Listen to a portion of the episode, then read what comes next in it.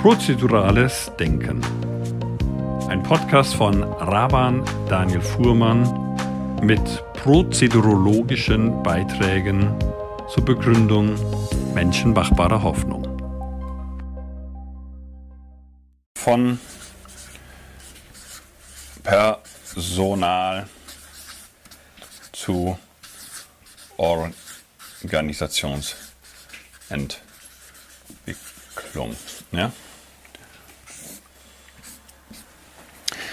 Weil das ist eigentlich ein zusammenhängender, ein zusammenhängender Strang. Ja? Und ähm, ihr werdet das sehen, wenn wir uns mit dem Themenfeld der Demokratiepolitik beschäftigen, wenn wir sehen, dass wir sagen, das sind eigentlich sogar zwei Stränge. Ja? Diese zwei Stränge sind im Prinzip sowas, man könnte auch sagen, zwei Seiten einer Medaille. Es geht um das Kümmern. Eben zum einen um die Menschen. Ja. Also man könnte auch sagen, um das Wer. Ja. Und um ähm, die Art und Weise, also die Prozesse, ja, wie sie zusammenwirken. Ja?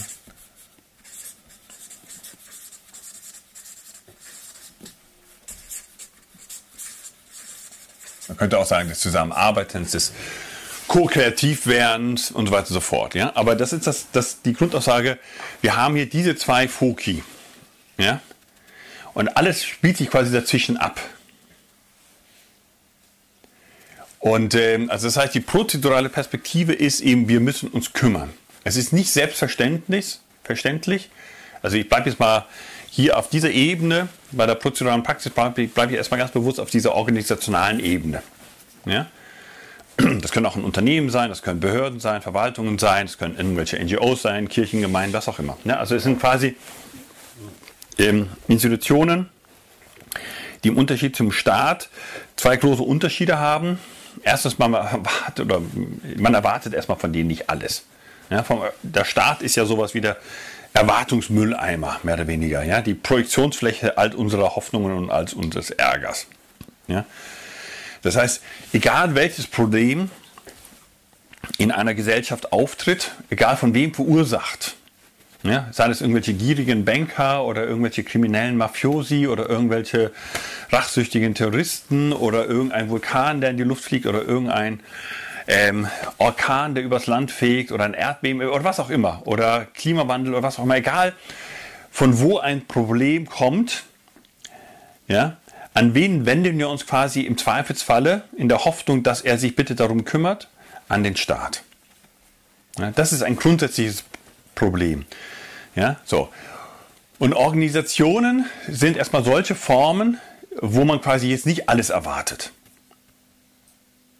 Ja, wo man sagt, okay, ich verstehe, du bist ein Unternehmen, du produzierst Kameras, ja, ist in Ordnung. Ja. Hauptsache, solange du deine Kameras gut produzierst und dann kommen in der Zwischenzeit immer mehr auch soziale und ökologische meinetwegen Erwartungen dazu, ja, dass man sagt, mach nicht nur Kameras, sondern achte auch darauf, dass das Ganze ökologisch ist und recycelbar ist und was auch immer und dass du deine Mitarbeiter gut bezahlst und keine Kinderarbeit drin hast und was auch immer und deine Rohstoffe nicht irgendwie ähm, an deinen Rohstoffen Blut dran klebt und was auch immer. Also wir, wir laden da auch schon immer mehr drauf, ja. Aber grundsätzlich haben Organisationen einen begrenzten, klaren, äh, ich sag mal, Fokus äh, und den sollen sie und den dürfen sie haben. Ja? Ähm, also diese Zweckorientierung ja, ist da relativ. Deshalb ist es natürlich auch einfacher, quasi dort eben Strategieentwicklung oder Markenentwicklung, was auch immer zu machen. Ja. Ähm, was nicht heißt, dass es nicht auch auf politischer Ebene auch nicht äh, ähm, möglich ist und erforderlich ist. Ja, das zweite Merken von Organisationen ist, dass sie dieses berühmte Monopol an legitimer Gewaltsamkeit normalerweise nicht haben. Ich sage normalerweise, aber es gibt natürlich historisch genug Beispiele. Ja? Ähm, also wenn ich eigentlich Mitarbeiter mehr oder weniger zwingen kann, ja, äh, wenn sie also abhängig von mir sind, also Sklaven beispielsweise und so weiter so fort. Aber heute ist es normalerweise so, die Mitarbeiter gehören quasi nicht dem Unternehmen. Das Unternehmen hat also, wenn überhaupt, nur die Möglichkeiten, über diese Mitarbeiter zu verfügen, sie meinetwegen auch zu disziplinieren oder was auch immer, ja, im Rahmen quasi des Arbeitsvertrages ja, und des Arbeitsrechts. Ja.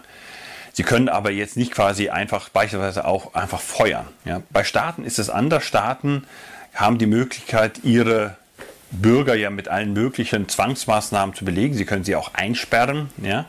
Äh, das können Mitarbeiter normalerweise nicht, wobei auch da gibt es natürlich Unterschiede in verschiedenen Ländern. Ja. Ähm, gibt ja auch Werkpolizei und was auch immer. Ja. Ähm, aber die haben normalerweise, zum Beispiel in Deutschland können die nicht mit Waffen herumlaufen oder irgendwie, keine Ahnung, ja. Ähm, oder Mitarbeiter einfach einsperren. Ja, sie können die rausschmeißen. Und das ist das zweite Merkmal. Organisationen haben normalerweise die Möglichkeit auch ähm, Leute anzuheuern und auch loszuwerden. Also dieses berühmte In-Placement, Aus-Placement, wobei wir gleich beim Thema auch Personalentwicklung sind. Ja, das ist etwas, was ein Staat normalerweise nicht so einfach kann. Also du bist normalerweise zugehörig zu einem Staat durch die Tatsache, dass du einfach da hineingeboren wirst. Ja? Das wäre jetzt, das ist ja genau das, was quasi eine rassistische Politik bedeuten würde, wenn man sagen würde, also nur die, die bestimmte genetische, rassische, sprachliche, kulturelle Merkmale mit sich bringen, gehören dazu und die anderen, die werden wir los. Ja? Die schicken wir weg oder was auch immer. Oder sperren ein oder vergasen oder was auch immer. Ja? Das ist also, das nennt man dann Genozid. Ja? Ähm, selbst wenn ich die Leute nicht umbringe, aber ja, die Rohingya, die werden jetzt vertrieben. Ja, die will man quasi nicht dabei haben. Das ist etwas beim Unternehmen oder bei einer Organisation ist das quasi legitim. Wenn ich meinetwegen eine, keine Ahnung, eine, ein Umweltschutzverband ähm, bin und ähm, einzelne Organisationen ähm, haben Vorstellungen von Umweltschutz, ja, ähm, die der äh, Mehrheit der anderen Verbandsmitglieder widersprechen, dann kann eben auch je nachdem wie das geregelt ist, können diese, äh, an, diese Unternehmen ausgeschlossen werden. Diese, ja, wenn man sagt, okay, ihr entsprecht nicht unserem Wertekodex. Ja. Und das ist zumindest in einem modernen liberalen Sinne nicht, ähm, nicht möglich. Ja. Die Leute würden ja auch staatenlos, wo sollen sie hingehen? Also es gibt jetzt, solange es quasi keine Kolonien irgendwo gibt auf der Welt ja, oder außerhalb der Welt, irgendwie auf dem Mond, ja. Aber das war lange Zeit ein, ein beliebtes Instrument. Ja. Also solange quasi die Erde noch nicht äh, mehr oder weniger komplett staatlich ähm, aus westlicher Sicht zumindest erschlossen war und es noch genug weiße Flecken gab aus westlicher Sicht, hat man natürlich auch immer die Möglichkeit, entweder sind die Leute ausgewandert, so wie ja, die berühmten Pilgerväter, ja, ähm, die in die USA ausgewandert sind und gesagt haben, okay, dort können wir quasi unsere Vorstellungen von Gemeinwesen realisieren. Oder man hat die Leute einfach auch äh, verfrachtet. Ja, mal, oder man hat die auch so unter Druck gesetzt, dass sie dann freiwillig ausgewandert sind. Ja. Und, ähm, und das geht, wie gesagt, heute immer weniger. Aber das ist so ein bisschen der, der Unterschied, wo ich so jetzt die Grenze ziehe zwischen diesem ersten Teil, also was heute in erster Linie ist, da beschäftigen wir uns quasi mit der organisationalen Welt. Ja. Erinnerte ich euch, gestern hatte ich auch diese Unterscheidung gemacht zwischen der organisationalen Nachhaltigkeit und der politischen. Beide drehen sich im Prinzip um das Gleiche, beide drehen sich um, diese, um diesen Aspekt. Ja? Nämlich hier bei den Menschen geht es sehr stark einfach auch um, um Fürsorge. Ja? Man könnte sagen auch Achtsamkeit. Ja? Wir werden das nachher im Modell sehen. Warum? Weil Menschen eine Würde haben. Ja? Ähm, und man nicht mit denen einfach so umgehen kann. Ja? Und hier bei den Prozessen geht es wesentlich ja, um diese klassischen Begriffe eben von Effizienz und Effektivität.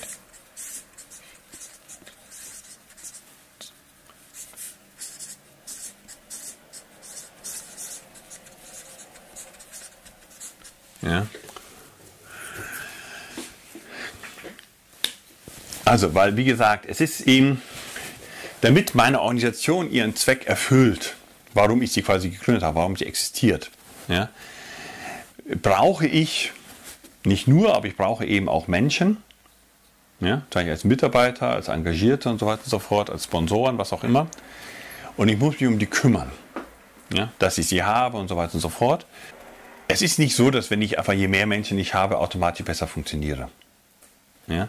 Sondern die, ein Mitarbeiter wird ja erst dann Anführungsstrichen wertvoll oder wertschöpfend, ja, gewinnbringend oder ja, zweckerfüllend, ja, wenn er zum einen sich identifiziert mit dem, was wir machen, wenn er die Kompetenzen, die es braucht, mitbringt und so weiter und so fort. Wenn er weiß, was sein Platz ist, was seine Rolle ist.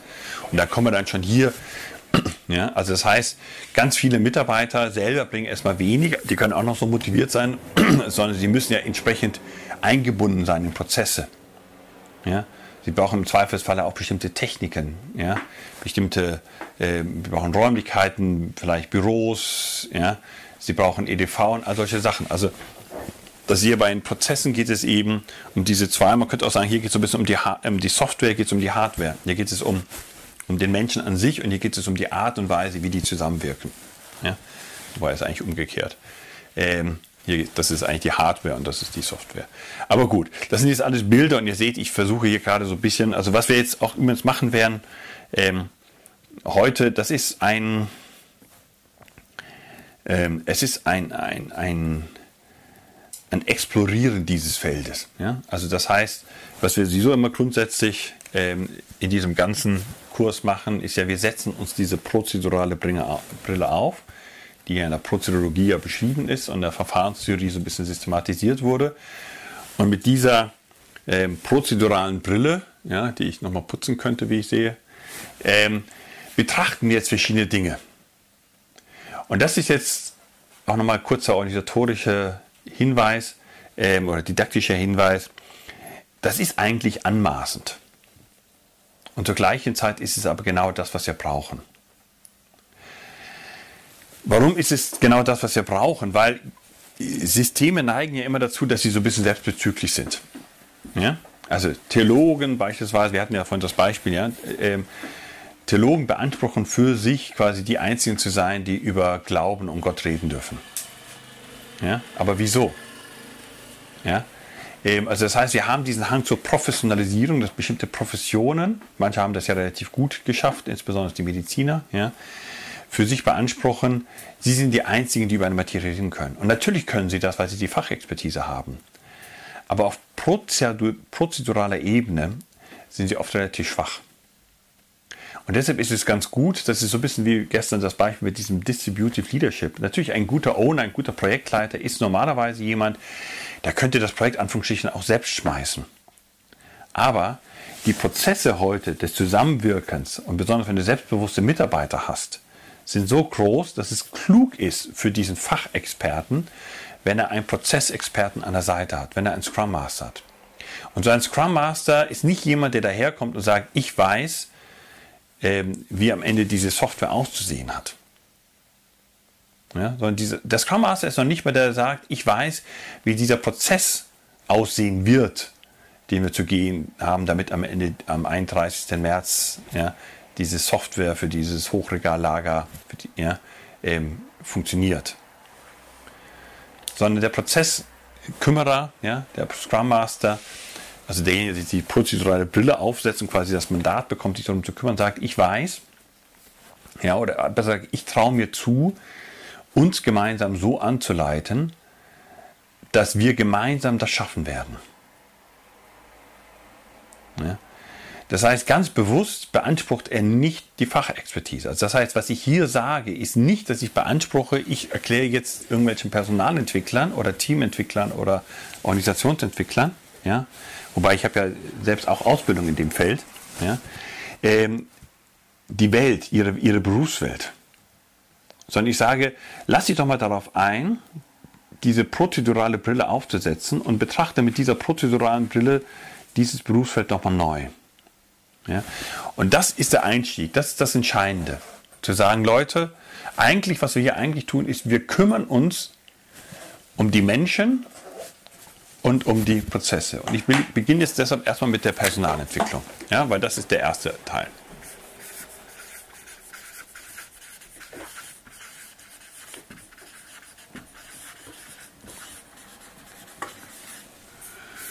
So, und die Personalentwicklung, die dreht sich jetzt erstmal darum, ja, ganz nüchtern betrachtet, ja, darum, also man spricht heute gerne auch von In-Placement, ja, ähm, ja, outplace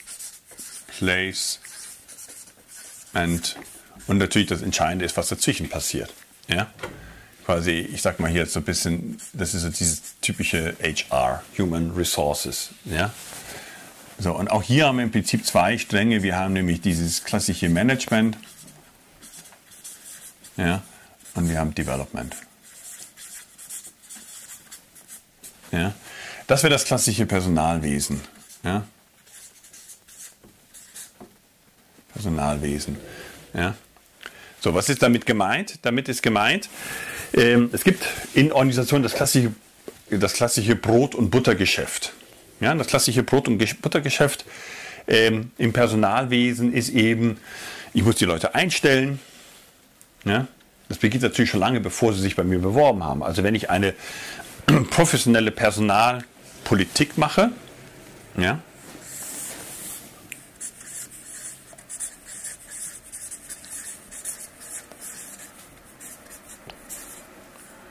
da im Wort Politik steckt schon drin, ja, dass es hier wesentlich auch um Strategie geht. Ja, dass sie also ein Unternehmen, eine Organisation die Frage stellt, ja, nicht nur wozu gibt es uns, sondern was ist unser, was ist der Kontext, was ist der Markt, was sind die Entwicklungen in diesem Markt und dann versucht die strategisch zu positionieren. Ja? Und dann sagt, okay, bis jetzt haben wir eben Autos hergestellt, ja, mit Verbrennungsmotor, aber die und die Trends, ja, in Zukunft, ja, wird es Richtung Mobilität gehen, ja, und zwar immer mehr, äh, nicht mehr mit Verbrennungsmotoren. So, und dann muss diese Personal, muss das übersetzt werden quasi in Personalentwicklungsmaßnahmen. Das heißt, man muss auch schon überlegen, wie man das Personal, was man hat, ja, entwickelt. Ja. Man überlegt sich, welche Art von Personal wir in Zukunft brauchen. Ja und wird dann auch versuchen, gezielt zu gucken, wie können wir uns für diese Mitarbeiter, die wir in Zukunft brauchen werden, jetzt schon anfangen, attraktiv zu machen. Vielleicht brauchen wir sie erst in fünf Jahren. Ja? Aber wir müssen jetzt schon anfangen, weil vielleicht ganz viele andere auch genau solche spezialisierten, weiß ich was, ja, ähm, Elektromobilitätsexperten suchen. Ja? Aber es kommen jedes Jahr, weiß ich nur was, 500 auf den Markt, aber es werden 5000 nachgefragt. Ja, so. Das heißt, ich gehe dann quasi schon antizipierend in den Markt hinein und so weiter und so fort und überlege, wie positioniere ich mich da und so weiter und so fort. Mache irgendwelche Projekte mit irgendwelchen entsprechenden Hochschulen oder vielleicht sogar auf Schulebene und was auch immer. Ja, schalte ich irgendwelche coolen Werbungen ähm, in, den, in den entsprechenden Jugendforen auf YouTube oder wo auch immer, ja, wo ich diese zukünftigen und Outplacement, das sind ja alles so ein bisschen auch Euphemismen. Gell? Also ähm, Outplacement, aber das ist wie gesagt genau das, was ein Staat ja nicht kann. Der, der kann ja nicht so einfach In- und Outplacement machen. Also, ja. also In-Placement geht einfacher. Das ist natürlich die Frage, wem gewährt man die Staatsbürgerschaft und wie. Ja. Ähm, aber beim Thema Outplacement ist man ja da, wie gesagt, gut, man kann natürlich Leute wegsperren, man kann Leute natürlich auch ausweisen. Ähm, geht natürlich alles auch. Aber beim Unternehmen ist es natürlich ein zentraler Akt. Da geht es natürlich erstmal ganz normal darum, das Retirement, ja, also dass Personen natürlich auch in Ruhestand gehen.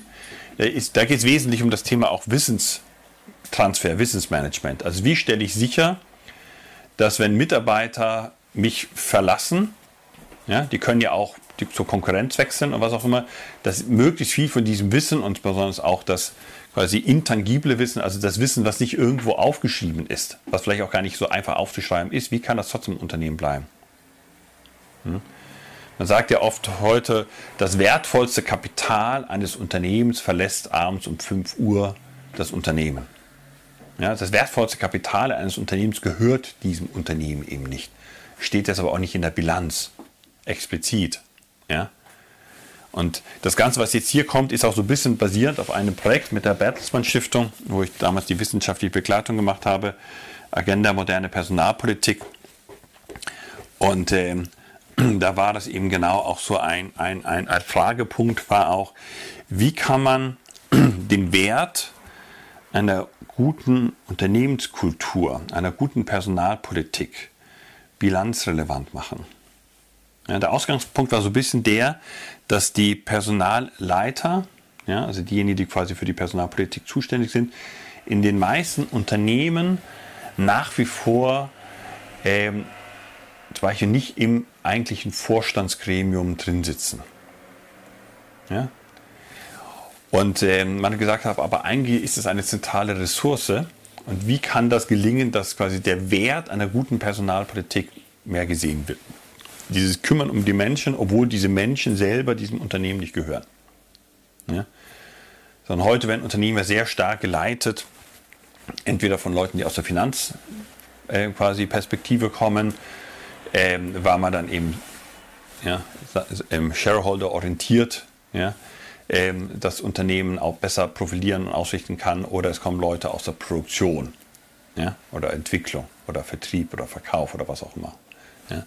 Aber interessanterweise ist dieser, dieser Schlüsselfaktor des Kümmerns ja, und im Prinzip auch die Profitabilität der Mitarbeiter oft nicht so im Mittelpunkt. Man geht so ein bisschen davon aus, es reicht, die richtigen Leute eingestellt zu haben und die vernünftig zu bezahlen und dann ist gut. Ja. So, und wie kann das jetzt hier aussehen, dieses Kümmern ja, um, die, ähm, um die Menschen, um die Mitarbeiter? Ja? Ähm, und ich will dazu ein, ein, ein, ein, ein, ein Bild aufmalen. Ja? Ähm, und das ist hier die ähm, Interventionskaskade, haben wir das genannt.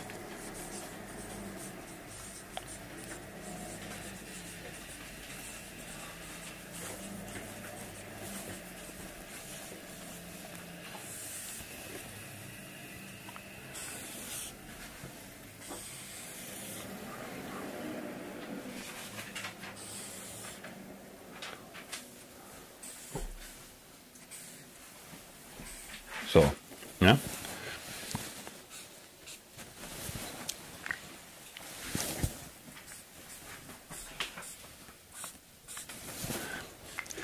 Und das Ganze soll das Bild sein eines Brunnens, ja, so eines typischen Schalenbrunnens, ja.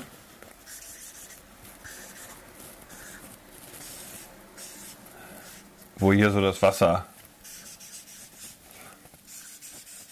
quasi runterfließt und hier im gewissen Sinne ja, fließt es raus. Ja. Und ähm, ja, so. Und ähm, das Ganze will ich hier so ein bisschen ähm, ja, mit verschiedenen Begriffen versehen. Ja. So. Also, ja, ich habe ja gesagt, dass, dass der Auftrag eines Unternehmens, das Modell kommt ja nachher noch, ja, ist ähm, nicht für sich selbst da, sondern eine Organisation dient immer einem, ähm, einem höheren Zweck. Ja?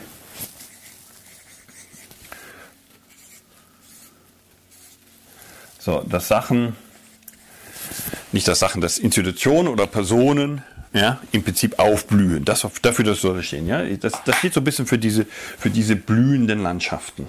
Ja? Und ich nenne diese blühende Landschaft hier draußen ähm, Natur. Ja, das ist eine Metapher. Ja.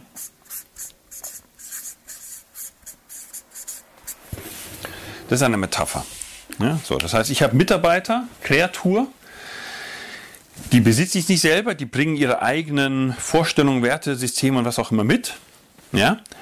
Und deren Verhalten, das, was sie tun und nicht tun und wie sie es tun, ist entscheidend dafür verantwortlich, inwieweit meine Kunden, ja, das sollen ja diese Pflänzlein sein, in irgendeiner Art und Weise quasi das Gefühl haben, dass das, was ich ihnen liefere, was ich ihnen, die Dienstleistung, das Gut, ja, dass das quasi hilft, dass sie aufblühen. Ja. Keine Ahnung, ich, ich stelle zum Beispiel Software hin, her für eben Hochregallager, ja, und dann ist die Frage, wie stark ja, Logistikunternehmen, die solche Hochregallager äh, nutzen oder betreiben, ja, äh, das Gefühl haben, dass sie mit dieser Software quasi ihr Geschäft besser machen können. Ja, schneller das Zeug ausliefern können und so weiter, günstiger und sowas auch immer. So.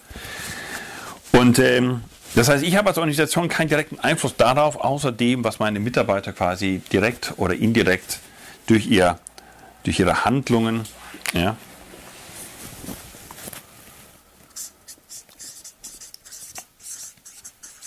So.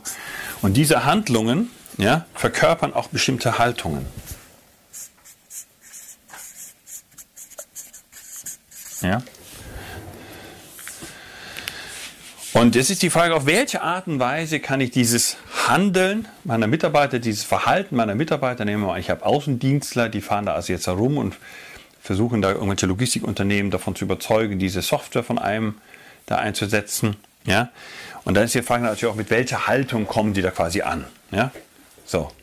Und entspricht das quasi dem Versprechen, das ich als Unternehmen geben kann, geben will.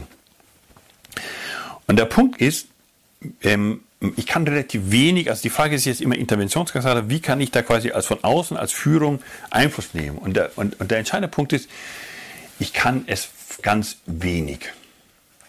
Ja, das ist ja der, die Frustration, die zum Beispiel ja auch, ähm, bestes Beispiel, es gibt ja auch ein schönes Buch von Václav Havel, steht ja auch irgendwo oben, ähm, ja, über das, ich habe da, das glaube ich auch schon darauf bezogen, über ja, diesen Wunsch oder Bedürfnis in Wahrhaftigkeit zu leben, beizuleben.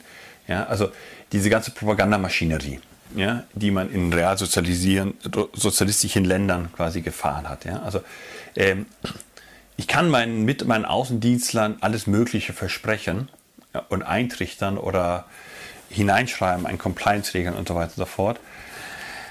Aber ähm, ich habe relativ wenig, wenig direkten Einfluss darauf. Warum? Weil meine Handlungen ja, geprägt sind von bestimmten Haltungen, von bestimmten Normen und diese Normen bilden sich aus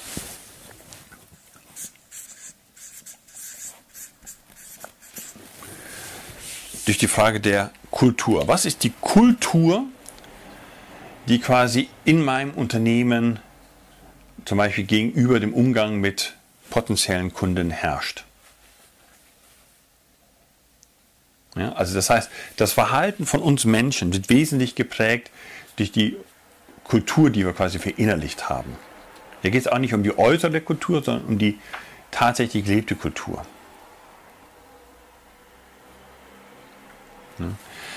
Kultur ist nämlich immer Wertung. Kultur lebt ja davon, dass sie sagt, das ist gut, das ist schlecht. Ja? Und wenn ich jetzt meinetwegen irgendwie stehen habe, ja, ähm, wir gehen, weiß ich was, respektvoll äh, mit unseren Kunden um und ziehen sie nicht über den Tisch, aber ich habe zur gleichen Zeit eine Kultur, die auch, da kommen wir gleich dazu, die meinetwegen ganz massiv die äh, Mitarbeiter ausgesucht hat und belohnt danach, wie hoch ihr Umsatz ist. Ja? Ähm, also das heißt, ich suche, ich habe quasi Außendienstler angeheuert, die, die davor was auch immer vertickt haben, ja, in irgendwelchen Drückerkolonnen waren, ja. Und die kommen jetzt quasi mit dieser Haltung der Drückerkolonne und versuchen jetzt irgendwie da die Kunden mehr oder weniger zu irgendeinem Vertragsabschluss zu zwingen oder zu verlocken oder zu überzeugen und sowas und so fort, ja. Mit allen möglichen Tricks, weil wissen, wenn ich das mache, bekommen sie irgendwie 10% Provision von dem Vertrag. Ja. Dann habe ich Anreize, ja, dann habe ich eine Kultur, die Anreize quasi symbolisiert, die eben ja, quasi rein zahlengetrieben ist. Ja, je mehr Umsatz, umso besser. Ja, weil ich immer dann 15% abbekomme. Ja, und ich habe zusätzlich Leute, die auch quasi total materialistisch veranlagt sind von ihrer Haltung, die sie mitbringen. Und deshalb ist die Frage, wie entsteht Kultur? Also wenn Kultur im Prinzip das ist, was das Verhalten, ja, was die Haltung beeinflusst, ja, dann ist die Frage, wie entsteht Kultur? Und Kultur entsteht durch Erfahrung. Ja, positive und negative Erfahrungen. Und positive und negative Erfahrungen werden eben ähm, quasi bestärkt durch Strukturen. Struktur. Ja, ich hoffe, das kann man noch lesen, ist nicht so klein geworden. Ja.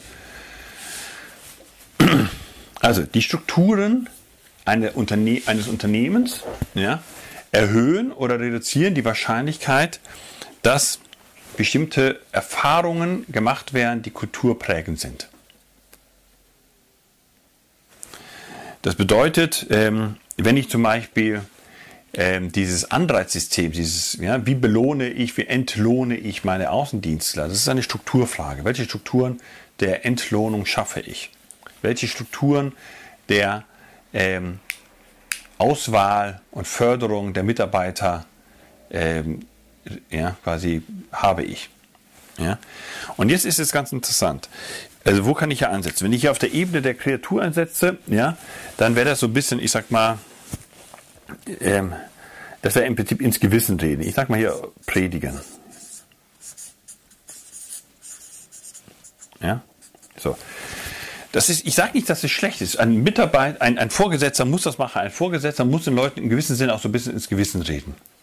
Ja, und viele Führungskräfte sagen auch, dass der Hauptgrund, ja, meiner Existenz oder der, der, der, Schwerpunkt meiner Tätigkeit besteht darin, immer wieder zu den Leuten zu gehen und zu erklären, Leute, dafür machen wir das und so machen wir das. Ja, so. Aber ja, hier ist natürlich der Punkt, wo man normalerweise denkt, dass man ansetzen kann, ja, dass man quasi hier, ich sag mal, die, die Kultur verändert, ja. Also das wäre jetzt hier, wenn man jetzt auf der Werteebene, ja, ähm, arbeitet. Ja? Wenn man quasi die Werte eines Unternehmens ja, ähm, mehr oder weniger versucht neu zu kalibrieren. Ja?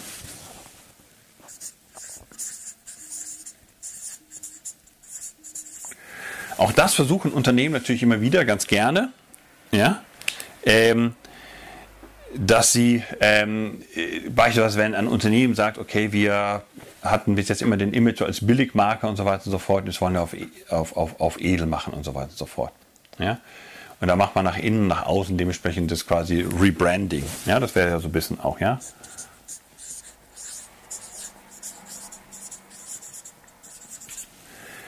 Ja. Auf der Ebene der Struktur, ja, das wäre das typische Thema Restrukturieren.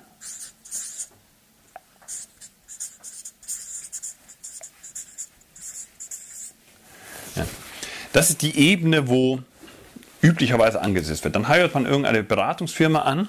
Ja? Ähm, hier bei dem Rebranding geht es natürlich auch so ein bisschen darum, vielleicht auch strategische Ziele, was auch immer des Unternehmens neu zu definieren. Also ja. Ähm, aber hier ist es in erster Linie, ja. Also man überlegt sich, wie man seine Prozesse, ähm, seine Strukturen anpassen kann. Ja, so. Und jetzt ist meine Aussage oder die Aussage dieses prozeduralen Interventionsbaums sagt, es ist, hier hat man ganz wenig Möglichkeiten, weil es gibt nicht diesen Nürnberger Trichter. Es gibt nicht irgendwie, du kannst Menschen nicht einfach ins Gewissen reden. Ja? Also wie gesagt, das haben ja, das haben die Kirchen versucht, das haben irgendwelche totalitären Regime versucht, versuchen das immer noch. Es gibt auch viele Unternehmen, die das versuchen. Ja, Walmart und andere versuchen ja auch jeden Morgen ihre Mitarbeiter da irgendwie was auch immer ja, ähm, skandieren zu lassen ja, und sich immer wieder neu, aber das, das perlt auch so ein bisschen ab. Ja. Ähm, das perlt besonders dann ab, wenn es nicht gelebt wird. Wenn die Mitarbeiter nicht tagtäglich die Erfahrung machen, das ist nicht nur Propaganda, das ist nicht nur ein Claim, ein Slogan, ja, das hängt nicht nur an der Wand, ähm, sondern unser Chef, unsere Leitung behandelt uns auch genauso. Ja? Also das heißt, die oben leben das. Ja? Also es ist wirklich die echte, ja, gelebte Kultur ja? und nicht nur quasi Brand. Ja? Und das hat auch, und das muss sich übersetzen in Strukturen. Ja? Also das heißt, diese, diese, diese gelebten Werte ja, müssen ähm, auch entsprechend sich niederschlagen in Bezahlungssystemen, im Beförderungswesen und so weiter und so fort. Ja, in, im, der, in, in, in Zuständigkeiten und so weiter und so fort. Und deshalb ist die oberste Ebene eigentlich die, wo ich wirklich nur als Führungskraft ja, oder als Personalentwickler ansetzen kann, ist die Ebene der Prozedur. Ja. Also das heißt, die Aussage ist, ja, wenn ich wo ansetzen will, ja, dann kann ich im Prinzip nur auf der Ebene der Prozedur ansetzen. Und ich will das in einem Beispiel machen. Also nehmen wir mal an, ja, ich habe relativ viele Complaints, ja, äh, Beschwerden von Kunden. Ja, die sagen hier, ja, wir, sind, wir haben das Gefühl, wir sind über den Tisch gezogen worden und man hat uns irgendwas verkauft und es ist total überteuert, was man uns da verkauft hat und es entspricht gar nicht unseren Bedarf und so weiter und so fort. Das ist ein ernsthaftes Problem, weil wenn sich das da rumspricht im Markt, dann ja, ähm, ist dann Ruf ruiniert. Ja, so. Das heißt, du musst handeln. Ja? So. Du kannst dir natürlich mal sagen, äh, gucken, wer sind eigentlich diese Außendienstler und die kannst du dir natürlich auch quasi zitieren und sagen, hier, ja, ähm, was hast du da getan? Ja? Und ähm, dann ins Gewissen reden. Ja, so, das wäre aber auch schon eine Prozedur, weil das wäre dann quasi ein Führungsmitarbeiter Gespräch, was auch immer. Ja? Das kannst du auf eine bestimmte Art und Weise verhindern. Also da würdest du bereits schon eine Prozedur tatsächlich einführen. Du kannst aber auch sagen, das, das, ist, das geht tiefer gehen. Das hat vielleicht etwas stärker auch zu tun mit unserem Selbstverständnis. Da hat sich eine ganze Kultur eingeschlichen bei uns in der Organisation. Ja? Keine Ahnung, wegen dem ganzen Shareholder-Druck und so weiter und so fort. Ja? Ähm, der weitergegeben ist. Und dann überlegt man sich, okay, wie sieht denn eigentlich die Kultur aus, wie wir miteinander umgehen, auch intern? Und was ist die Kultur, ähm, die Werte, nach denen wir quasi unsere Außendienstler wie gesagt, entlohnen und belohnen. Ja? So, und dann guckt man sich die Strukturen an. Ja? Und die Frage ist, wie macht man das? Man macht das im Zweifelsfalle, indem man eben ja, ähm, irgendwelche ähm, Workshops ja, ansetzt. Ja? Und da gibt es eben tausend Möglichkeiten, wie ich das mache und mit wem ich das mache. Ja? Und das ist so ein bisschen der Punkt. Die Aussage ist, wenn du was verändern willst auf dieser unteren Ebene, ja, und diese untere Ebene veränderst du nur, wenn sich die Kultur verändert. Und die verändert sich nur, wenn sich die Strukturen zumindest anpassen. Ja, das ist der Ort, ja, wo du ansetzen kannst. Ja, das heißt, du musst letztendlich prozeduralisieren. Ja? Und was heißt das jetzt im Sinne von Personalentwicklung? Im Sinne von Personalentwicklung heißt das, dass du dich als Personalentwickler oder als Leiter der Personalabteilung, als ja, quasi Leiter der Personalpolitik, bist du eigentlich sowas wie der Architekt.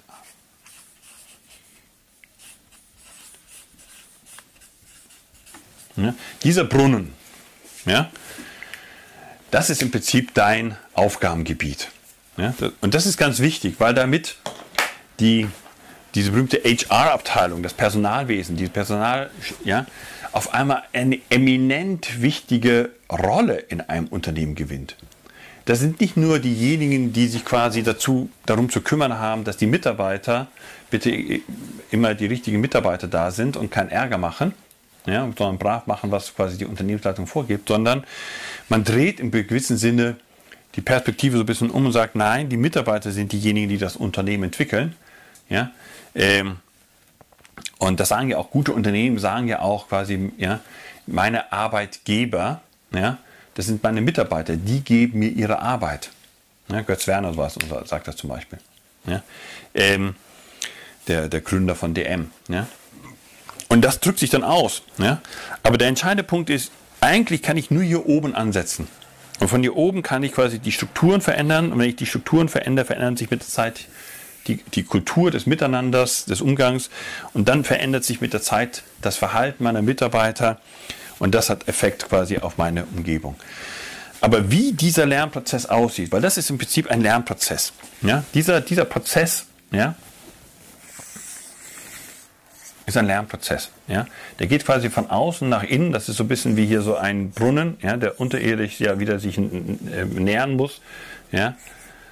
Und dieser Lernprozess, diese Lern, ja, die zu organisieren, ja, organisieren, man könnte aber auch sagen orchestrieren, ja, ähm, von, ja, im Prinzip ähm, intra und extra ja, Lernprozessen. Also ich mache diese Lernprozesse innerhalb meiner Organisation, aber ich binde auch ganz bewusst externe Stakeholder mit ein. Das heißt, ich würde in diesem Beispiel natürlich auch ja, ganz bewusst auf jene Kunden zugehen, die sich da beklagt haben, aber auch auf Kunden, die zufrieden sind, ja, zugehen und die mit einbinden in irgendwelchen, wie auch immer gearteten Prozeduren. Ja.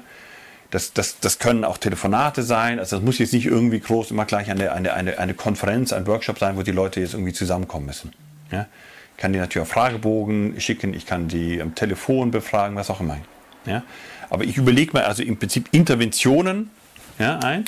Und das ist der Punkt, diese Interventionen, ich kann ihm nicht direkt die Struktur die am ehesten, aber ja, also je weiter oben, aber ich kann die Kultur und die Kreatur nicht direkt beeinflussen. Ich kann sie quasi nur mittelbar beeinflussen.